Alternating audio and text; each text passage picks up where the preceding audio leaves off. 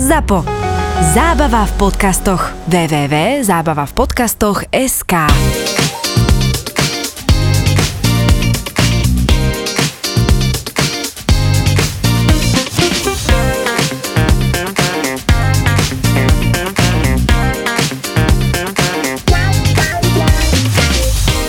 pesničke Don't Stop Me Now, ktorú poznajú ľudia, lebo teraz je veľmi populárna, by som povedal len toľko, že napríklad Brian May, on dodnes ňou není stotožnený s tou pesničkou. On tvrdí, že tá pesnička tým textom je strašne sexistická, otvorene homosexuálna a on tvrdí, že Freddy ju napísal vtedy, kedy naozaj išiel veľmi silne na drogách a veľmi bol promiskuitný. A on to poznal, to pozadie a vedel, za akých okolností to pesnička vznikla. A z toho dôvodu Brian May priznal niekedy v 2013 roku pre Guardian, myslím, že není stotožnený s tou pesničkou a že pesnička Don't Stop Me Now mu ako morálne nepríde v poriadku. Pesnička je naozaj plná sexu, ale má neuveriteľné grády a považujem ju naozaj za jednu z najskvelejších pesničiek od Queen.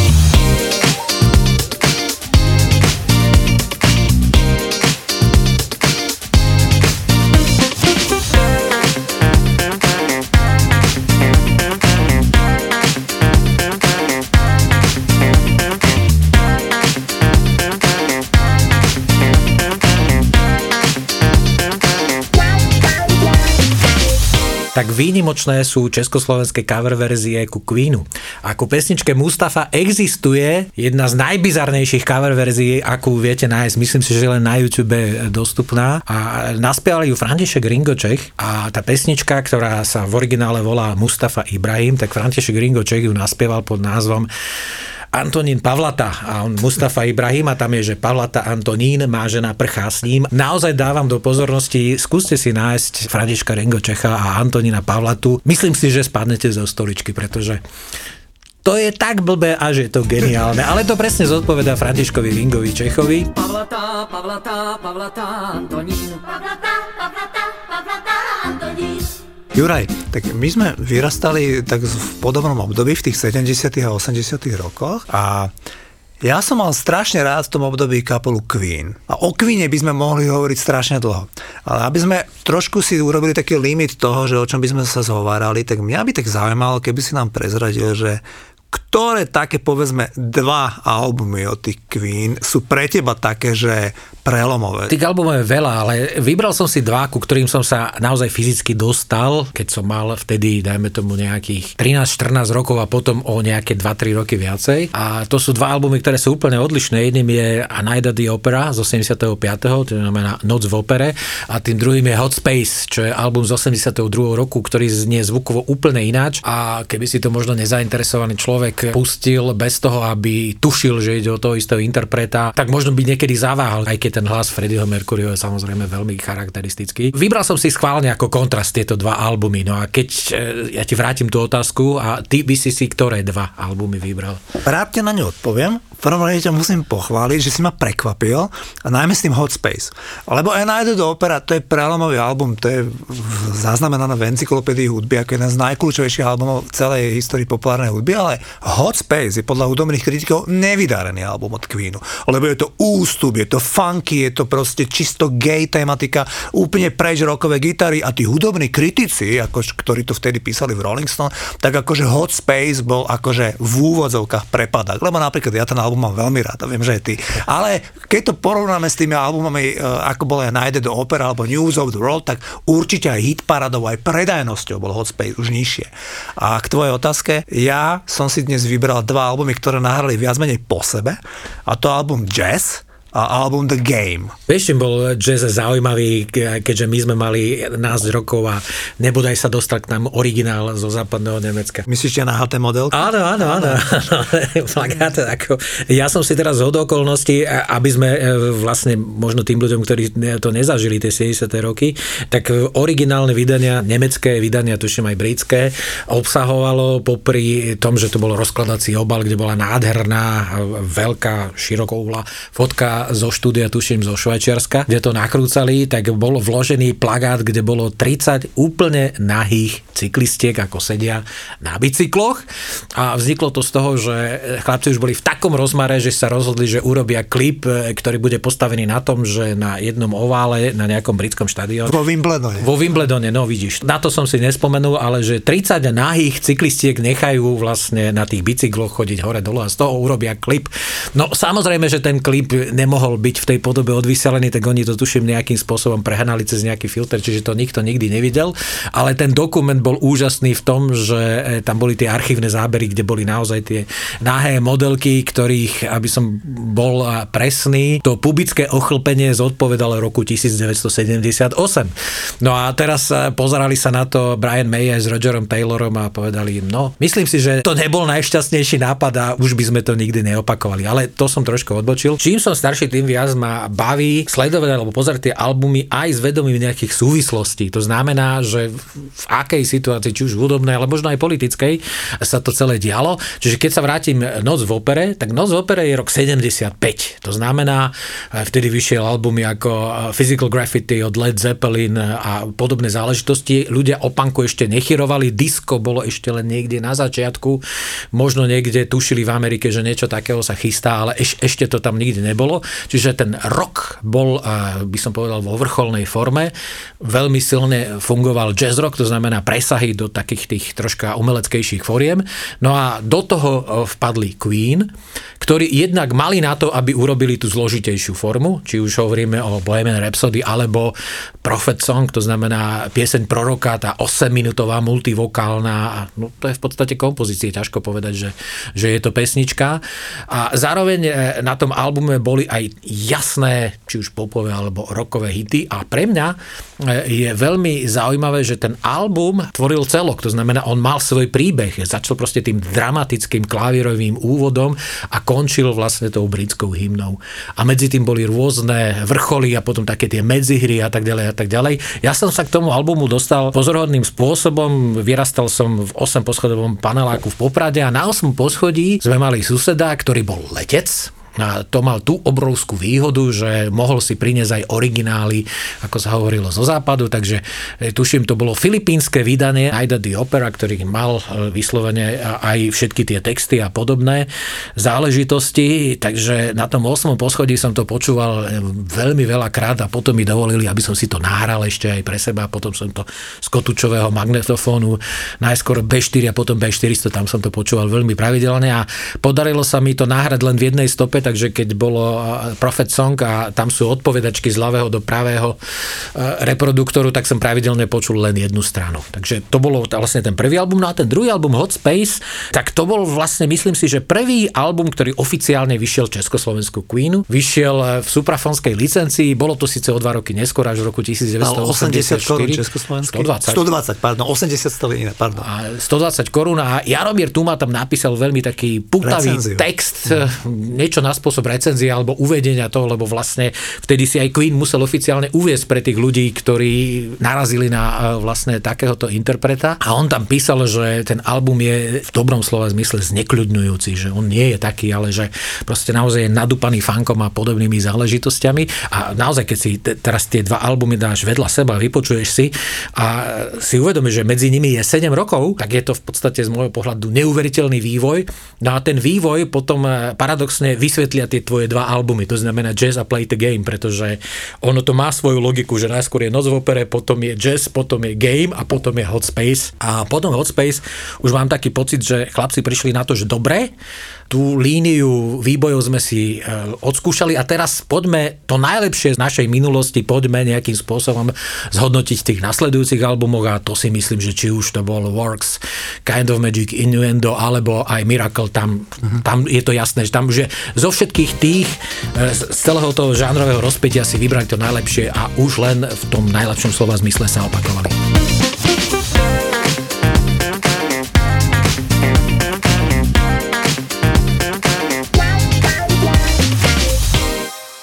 Ja Ja by som sa, ak dovoliť, vrátil k tomu tvojmu albume Night the Opera. Keď si dobre spomínam, opravám, keď sa milím, tak tam je aj song You Are My Best Friend. Áno. A spomínam ho preto, lebo bol môj veľmi obľúbený, vyšiel myslím aj ako single. A najmä ho mám vieš prečo rád, lebo, lebo ho napísal John Deacon. Áno. A John Deacon je, to je zase veľmi subjektívne, je môj najobľúbenejší člen skupiny Queen. Lebo veľmi submisívny, dobrosrdečný, veľmi akože to mal ťažké, z môjho pohľadu mimoriadne dobrý basgitarista a strašne talentovaný. A tento človek vlastne v tom 74. napísal ten single, ktorý potom v 75. roku vyšiel na tom albume You Are My Best Friend, ktorý sa mne osobne teda veľmi páčil a preto hovorím o tom Johnovi Deaconovi, lebo ty vieš, že už na albume Hot Space tam už John Deacon si teda poriadne, lebo to, keď je funky, tak je tam basa. A keď hovoríme o tých albumoch jazz a o albume Game, tak tam, k tomu sa dostaneme, tak tam John Deacon je akože kľúčový člen skupiny Queen. No v zásade Queen bola geniálna kapela v tom a to mali ju len tie najsilnejšie kapely, že to boli rovnocenné osobnosti. Tak ako Led Zeppelin, tiež štvorčlená kapela, kde každý je iný, ale len spolu im to nejakým spôsobom funguje a v, respektíve vtedy im to spolu funguje najlepšie, tak aj v Queene sa stretli štyri osobnosti osobnosti, ale je neuveriteľné e, a myslím si, že to je absolútne unikum, že to boli štyri e, výnimočné skladateľské osobnosti. To znamená, e, keby si chcel urobiť, a raz si, si to urobím len sám pre seba, že urobím si štvoralbum najväčších hitov Queenu podľa skladateľov. To znamená, zoberiem si najväčšie hity od Freddyho, od Briana, od Johna, od Rogera a myslím si, že každá z nich bude skvelá, že bez najmenších problémov 99,5% svetových rokových kapiel sa nedostane ku hocikomu z nich. Nehovorím o Freddym, ale dajme tomu o Johnovi alebo o Rogerovi. V 78. roku táto kapela, ktorá bola dovtedy silne roková až glam roková, tak vydala z ničoho nič album, ktorý sa volal, že Jazz. A my sme ako fanúšika Queenu pozerali, že sa zbláznili. Veď jazz to nás nezaujíma. My proste chceme počúvať niečo ako Sweet, Led Zeppelin a ten starý Queen, kde boli tiež Killer Queen a Bohemian Rhapsody a We Will Rock You a odrazu, že jazz. A tá platňa samozrejme s jazzom moc nemala, ale volá sa, že jazz. A prichádzam k tým zaujímavým veciam, ktoré si ty spomínal, čo sa týka tých modeliek nahých. Tam sa nachádzal single, ktorý som miloval. Volal sa Bicycle Race. Ej, takisto vyšiel ako single, vlastne to bol single z dvoch pesničiek Fat Bottom Girls a Bicycle Race. A celkom dobre sa umiestnil vo svete a, a len upresním pre poslucháčov informáciu s tými modelkami.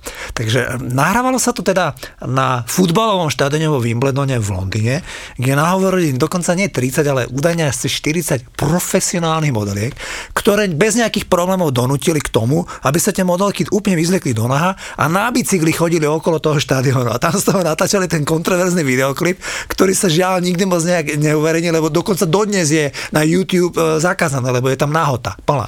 Ale, ten, ale dá sa to pozrieť, sú také ústrižky, videl som na BBC dokument, kde časť toho videoklipu bola uvedená a naozaj tam akože krásne, krásne e, modelky chodili na bicykloch a Kvíňa si nahrali. A vieš, ako tá pesnička vznikla, že ako to prišlo? Oni to nahrávali ten album v Montreux, vo Švajčiarsku, ak si správne povedal, a tam viedla jedna etapa Tour de France myslím, že 18. etapa. A ten Freddie Mercury, on vonku bol na terase medzi nahrávaním pesniček a zbadal brutálny peloton tých ľudí, ak tam išli a to ho inšpirovalo k tomu, že ten človek v podstate zo hodiny na hodinu vymyslel pesničku Bicycle Race, do ktorej proste dali aj tú sekciu tých zvončekov a podobne a pesnička, ktorá bola solidný hit. Im sa podarilo v tej pesničke v podstate údobne ilustrovať aj to, ako sa môže meniť tempo, ako keď ideš na bicykli. To znamená to veľké gitarové solo a to zrýchlenie, tak to je ten, nazvime to, záverečný špurt alebo niečo podobné, proste tá rýchla časť tých cyklistických pretekov. Spomínal si veľmi rád na otvárací single, ktorý sa volá Mustafa, Mustafa Ibrahim, arabsky inšpirovaná pesnička, samozrejme, že Freddie Mercury ju vymyslel, ktorá sa mne osobne tiež veľmi páčila. Viem, že ona nemala nejaký veľmi komerčný úspech, ale bola otváracia pesnička na tom albume Jazz a tiež patrila k takým, ktoré som mal pomerne rád. No a pozor, lebo na albume Jazz je úplne kľúčový hit, podľa časopisu Rolling Stone tretí najlepší hit od Queenu všetkých čas, Don't Stop Me Now, ktorý ano. poznajú všetci, ktorí videli pri záverečných titulkách filmu Bohemian Rhapsody práve Don't Stop Me Now a to už je ale špičkový single. Don't Stop Me Now to je prototyp eh, pesničky, ktorú si môže privlastniť roková aj popová kapela a v tej fúzii roku a popu, zároveň aj iných nejakých žánrov, či už je to bolo disco alebo funk, v tom boli Queeni absolútne geniálni. Podľa mňa album Jazz tak uzavrel jednu vývojovú etapu, pretože to bol posledný album, na ktorom si hrdo napísali, že no synthesizers. To znamená, že žiadne syntezátory, všetky zvuky, ktoré ste tam počuli na tých albumoch, tých prvých, eh, no koľkých, šiestich, šiestich albumoch boli vytvorené len na klasických rokových nástrojoch maximálne. Úplný úlet bolo elektrické piano. Už s tým nebol Freddy ako svojho času veľmi stotožnený. No a albumom The Game sa začína taký zaujímavý prelom, že aj pod vplyvom toho, že veľmi intenzívne nastúpila tanečná hudba, to znamená druhá polovica 70. rokov, prelom 70. a 80. predovšetkým disco a funk nastúpil. No a to si myslím, že práve to zlomové obdobie, práve album The Game veľmi krásne zaznamenal. Album Game je naozaj môj ten najobľúbenejší album, ktorý Queen vydali. Je to z toho dôvodu, že ja som celý život bol disjockey v kluboch a preferoval som tanečnú hudbu. Teda ja som nebol nikdy rocker, ale skôr som bol viac do tej tanečnej hudby. Album The Game bol proste neuveriteľne prevratný v tom, že tam proste prišli tanečné prvky. Bola tam nahrávka Another One Bites the Dust, čo je jeden z komerčne najúspešnejších singlov od Queenu, ktorý je čistý funky track. Opäť sa vraciam k tomu, že je to pesnička, ktorá autorsky patrí Johnovi Deaconovi. K tej pesničke ktorá celoživotne patrí určite k piatim z najlepších piesní, čo som doteraz vo svojom živote počul. Čiže mám k nej veľmi akože aj subjektívne silný vzťah. Pesničku vymyslel John Deacon tak, že veľmi sa mu páčil track Good Times od kapely Chic z roku 79. A on sa bol aj pozrieť, keď, keď Chic to nahrávali v štúdiu, kde hral basgitarista Bernie Edwards a on bol veľmi tým inšpirovaný tou afroamerickou černovskou soulovou funkovou hudbou. A on proste nahovoril Kvíňakov, aby toto nahrali. Je pravda, že Brian May a Roger Taylor s tým neboli veľmi nadšení, ale Freddie Mercury na to veľmi pristúpil a podporil ho v tom. Takže zrealizovali pesničku, ktorú autorsky napísal John Deacon. A v tom období do Queenu vstúpil aj Michael Jackson. Neviem, či vieš, ale Michael Jackson bol veľký fanúšik Queenu. Veľmi často chodil na ich koncerty, keď ich mali v Los Angeles alebo v Spojených štátoch kdekoľvek a bol veľký fanúšik Queenu. A keď Queen vydali album The Game, tak pesnička na Adam Bastards nemala výsť von ako single, lebo najprv išiel Crazy Little Thing Called Love, k tomu sa dostanem. Ale zrazu Queen Queeniaci boli v Amerike na turné a nie len, že sa stretli s Michaelom Jacksonom, ale Michael im povedal, že tá pesnička je One by Dá sa hraje v Black Radio Station. Že to hrá sa proste v New Yorku, že to je klubový hit. A Queen, oni o tom nevedeli, o vlastnej pesničke.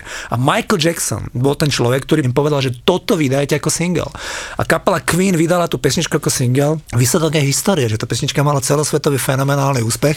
Dá sa z toho obrovský hit. No možno by som ti trošku oponoval, lebo pre mňa The Game nie je tanečný album. Tam v reále ako veľká časť sú vlastne klasické rokové výpalováky, aj keď už ozvláštené tým e, syntezátorom Oberheim, ale tá skladba Another One But the Dust bola natoľko výnimočná a prelomová, aj keď už nenápadne to naznačil uh, Roger Taylor na albume uh, Jazz s pesničkou Fun It, mm-hmm. ktorá už mala ten funkový rytmus ako niečo podobného, ale tu sa to prejavilo úplne naplno. No a ten funky princíp by som povedal, že možno až nadnormatívne prevládol práve potom na albume Hot Space v roku 1982. Tomu sa dostaneme, ale ak dovolíš, ešte mám nejakú infošku k, k tomu albumu The Game. Tá pesnička na doma vlastne dá, ktorá cítiš zo mňa, že je to akože taký môj favorite track, tak ona, predstav si, keďže ja som sledoval tie Black Singles Charts, lebo som počúval tú klubovú hudbu, mňa zaujímal ten Michael Jackson a, a proste Chic a, a všetky tie veci. A ten, ten single, on sa ti dostal prvý historicky od beložského interpreta na druhé miesto v tej oficiálnej disco Black Singles Charts, kde boli výhradne afroamerickí interpreti. A odrazu sa tam ako pionier, prvý interpret beložskej pleti dostal na miesto číslo 2 do Billboardu Black Singles Charts.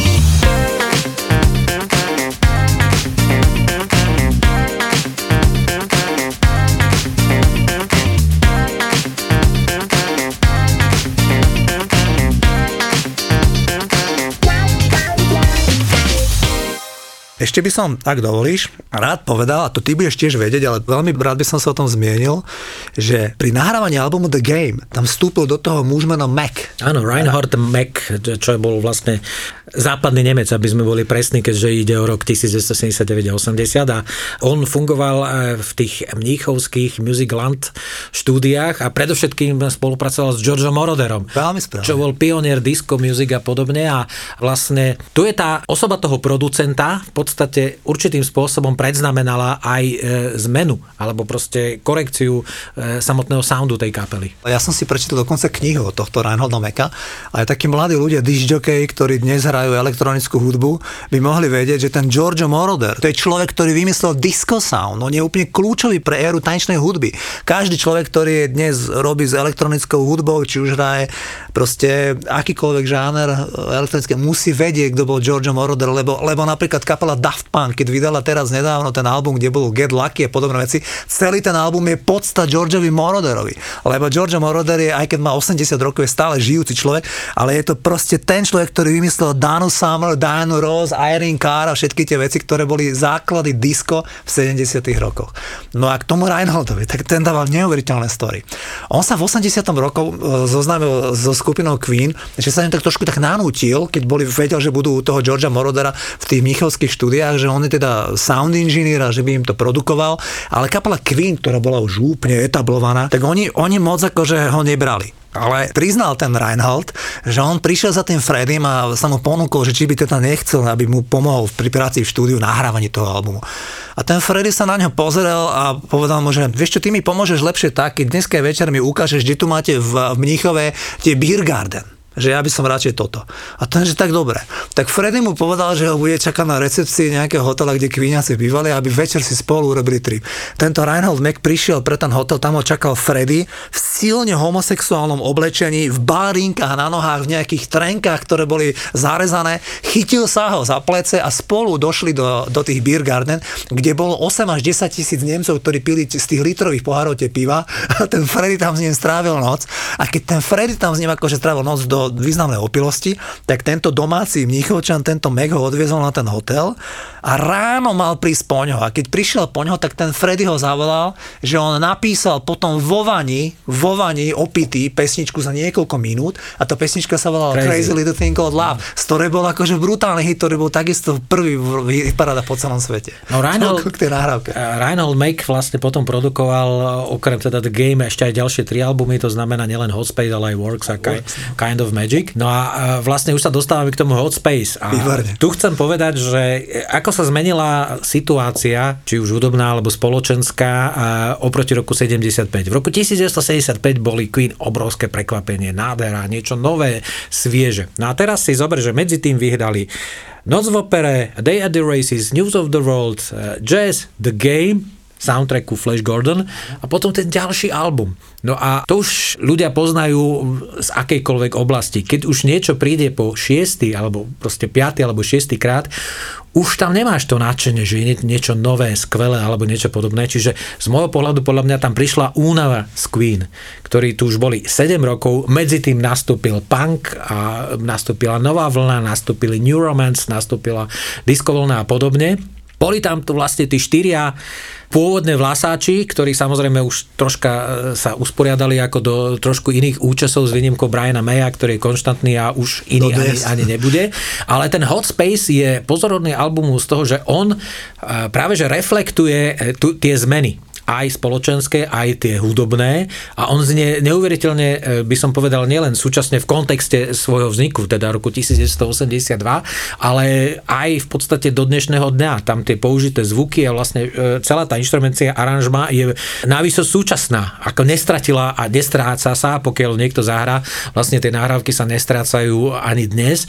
E, ja som bol teda úplne šokovaný z tej úvodnej pesničky Staying Power, proste z tých dýchov Arifa Mardina a toto je Queen, ale, ale bolo to naozaj skvelé. A práve to rámovanie tej prvej pesničky je úplne záverečné, je pre mňa veľmi symbolické. Medzi tým sú rôzne variácie na Queen, tých rokových, cez balady, až po tie vyslovené experimentátorské, funkové a jemne aj soulové.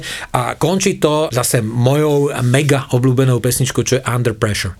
A Under Pressure je typ pesničky, e, ja tomu hovorím, že to je tá životná pesnička a je to blízke stretnutie x toho druhu, pretože si zober, že štyri veľmi ambiciozne osobnosti, čo boli členovia Queen, sa stretli s Davidom Bowie, čo je ambiciozná osobnosť, ktorá je súčtom týchto štyroch.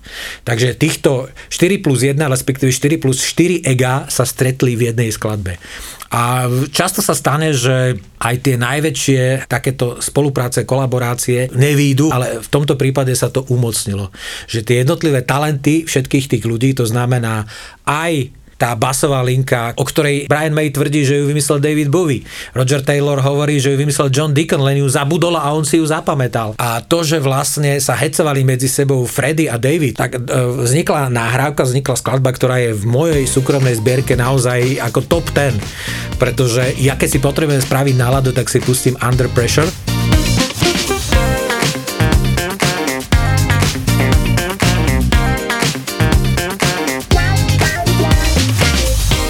Pre mňa ako je zaujímavý kontrast, nielen ten hudobný, ale aj vizuálny, lebo keď si zoberieš, to v zásade budú vedieť posúdiť len tí ľudia, ktorí naozaj si pozrú obaly tých dvoch platní. To znamená Noc v opere, kde je to nádherné zdobené logo skupiny Queen v podobe erbu na bielom pozadí a ten vyslovene až pop artový štyri obrázky. Štyri obrázky, ktoré nakreslil Freddie Mercury, genius, ktorý bol ešte aj skvelý výtvarník, okrem toho, že bol fantastický skladateľ, vynikajúci spevák, výborný inštrument instrumentalista a neprekonateľný showman na pódiu. Keď už hovoríme o tom albume Night the Opera, nevidel si pred pár týždňami na ČT ten koncert, Vianočný koncert z Londýna z Hammersmith Odeon Queen z roku 75? Nevidel som ho, ale mám všetky referencie, že to je presne Queen a čo, je, čo je vieš, čo je najväčší for, že vlastne oni ten album nahrávali strašne dlho, to znamená asi v štyroch rôznych štúdiách, jednou z nich bolo aj štúdio Rockfield vo Walese, veľmi známe štúdio, kde začínali Black Sabbath, kde Coldplay urobili pesničku Yellow, no a práve tam sa nahrával Bohemian Rhapsody a skupina Činasky tam nahrala album s názvom Rockfield. Činasky nahrávali tam, kde Queen na, naspievali Galileo Galileo, to znamená znamená Bohemian Rhapsody. No a keďže ten album e, stále premixovávali, urobili, že v finále vlastne prípravy albumu, ktorý vyšiel 31. novembra, tuším, tak bolo, že mali 36 hodinovú session mixovaciu ako do toho finále a potom im ostali necelé 3 dní na to, aby si naskúšali koncertný program, s ktorým vlastne vyrážali na turné a z tých 3 dní im 4 hodiny zabralo nakrúcanie videoklipu ku pesničke Bohemian Rhapsody, čo boli vtedy absolútne výnimočná záležitosť, pretože videoklipy, keďže MTV začínala až v roku 1981. Vôbec ešte nikto nikdy také nič nerobil. Paradoxne, éru promotion prostredníctvom eh, televíznych klipov eh, súbežne s Queenom začala ABBA, pretože pre nich, eh, pre ABBA to bolo najjednoduchšie dodať do takých vzdialených teritórií, ako bola Austrália, čo bola Abovská, by som povedal, ako druhá základňa je najlepšie poslať videoklip, keďže dosť ťažko sa tam ako lieta, alebo dosť dlho sa tam lieta. Čiže na prípravu turné a toho koncertu, ktorý si mal možnosť vidieť, alebo aj tí, ktorí pozerali, mali necelé 3 dní a vôbec to nevadí. Na, na Margo toho, že máme tiež spoločné, že žiaľ Queen, aj keď je nás obľúbená skupina, tiež som to nemal možnosť vidieť naživo, lebo vystupovali len proste, keď sme boli fakt, že mladí a v podstate tu v blízkosti boli len v Budapešti v tom 86. roku. Chcem povedať, že videl som ale samozrejme som DVDčka a podobne viac koncertov od Queenu, vrátane toho vydareného z Štadiona, ale ten koncert z roku 75 bol neuveriteľný, pretože oni tam boli štyria mladíci oblečení ako glam rockoví muzikanti. Oni boli v úžasnej kondícii. Bolo vidieť, že tam ešte nefigurovali žiadne drogy, tí ľudia boli p- mladí, boli 25 roční, v perfektnej kondícii odohrali koncert v pomerne malom klube, kde bolo aj 2000 ľudí na Vianoce v roku 75, kde, kde Freddy odpremieroval Bohemian Rhapsody. Neskutočné. No a čo je zaujímavé, keď už hovoríme o Bohemian Rhapsody a vrátim sa k albumu Jazz, tak e, na albume Live Killers je zachytené, že ako on si vedel robiť srandu. To znamená, že on začal e, tým vokálom Mustafa Ibrahim Allah Allah will pray for you a všetci už čakali, že kedy nastúpi Brian s gitarou a proste so všetkým tým a on vlastne si zadol za klavír a začal hrať Bohemian Rhapsody. Tu je vidno, že myslím si, že oni veľmi rozmýšľali o tom, akým spôsobom tú hudbu chcú ponúknuť ľuďom kombinovali, skúšali a práve to, že spieval Freddie Mercury Viragom Viragom na tom koncerte v Budapešti, je jasné, že on žil pre to publikum, chcel mu dať to najlepšie. Čiže ak prišiel do Maďarska, kde prišiel raz v živote, tak ako chcel tých ľudí v Maďarsku potešiť. No už a k tejto téme, možno, že by sme to uzavreli takou krátkou spomienkou na Freddieho Mercuryho. A to z toho dôvodu, že ak som spomínal, že som čítal tú publikáciu, ktorú napísal ten Mac. Veľmi pekne píše, lebo on si urobil veľmi blízke priateľstvo okolo toho roku 1980 a bol s Freddym až do smrti veľmi blízky priateľ.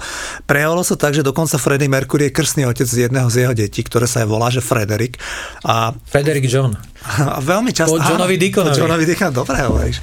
A veľmi pekne o ňom rozprával, bolo vidieť, že boli veľmi priatelia a tam som si len tak uvedomil tie veci, ak on hovorí, že Freddy bol veľmi komplikovaná postavička, lebo že často šomral, šomral, že nechutilo mu jesť a frfla, ale že bol neuveriteľne veľkorysý. Spomínal tam príhody, ako jeho deti, ktorým akože jednému z tých bol krstný, že im nosil neuveriteľne drahé dary, ktoré boli až akože naozaj záhranou toho, čo by on očakával. Veľmi rád hovoril hovoril o tom, že si Freddy vytvoril dobrý vzťah s jeho ženou Ingrid, s ktorou strašne rád chodil nakupovať do toho Mníchova, že oni keď odišli nakupovať, tak ten Freddy bol tak zahltený tými nákupmi tých modných doplnkov a obrazov, že sa vrátili vždy až večer.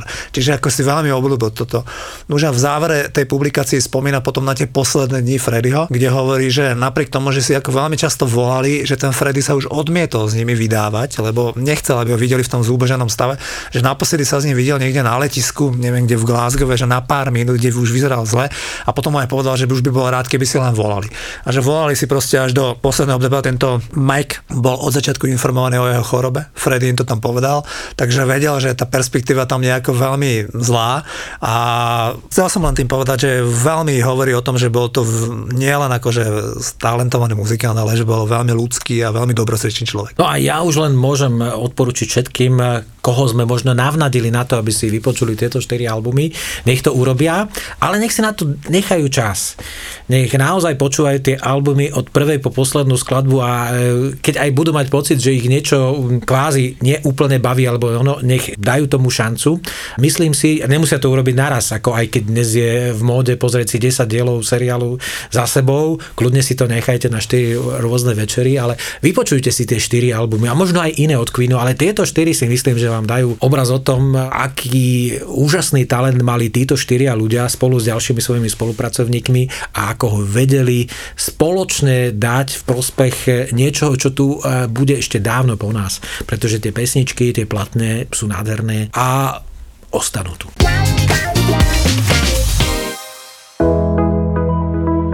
Raz mi to pán Božko možno vráti. Nie všetci sme síce schopní to otvorene priznať, ale tá myšlienka je v každom z nás, keď darujeme peniaze na dobrú vec. Predplatiť si karmu je úplná pohodka. Pomoc druhým by mala byť nezištná, ale tento drobný kšeft s osudom je prirodzený. Je v poriadku, že v tom konkrétnom okamihu, keď niekomu pomôžeme, sme trochu aj sebeckí a v duchu si povieme, snáď to ten hore vidí. Neviem, či vidí, ale vy presne vidíte, komu konkrétne pomáhate, keď sa stanete dobrým anielom.